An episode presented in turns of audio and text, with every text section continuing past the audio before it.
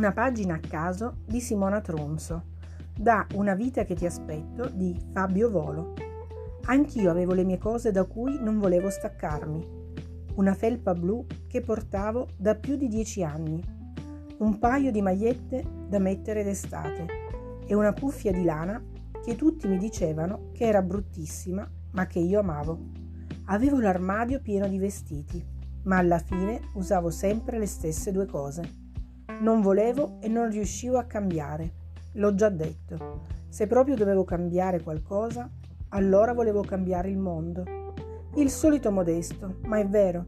In realtà c'è stato un periodo, intorno ai vent'anni, in cui, anche se non riuscivo a cambiare nemmeno una felpa o un paio di scarpe, avrei voluto cambiare il mondo. Ero posseduto da un senso di giustizia che mi devastava l'anima Sentivo che volevo essere diverso da quelli lì, quelli lì che non saprei nemmeno spiegarvi chi fossero.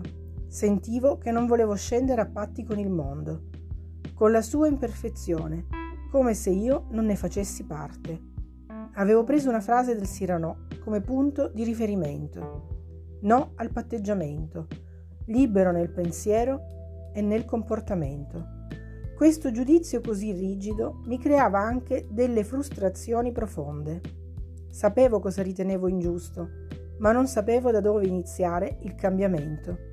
Non avevo un'alternativa pratica valida, nemmeno le capacità probabilmente, e questo mi creava insoddisfazione. Non riuscivo a esprimere quel mio sentimento, che ritenevo invece molto facile da comprendere ma non sarei mai stato capace di scriverlo su un foglio.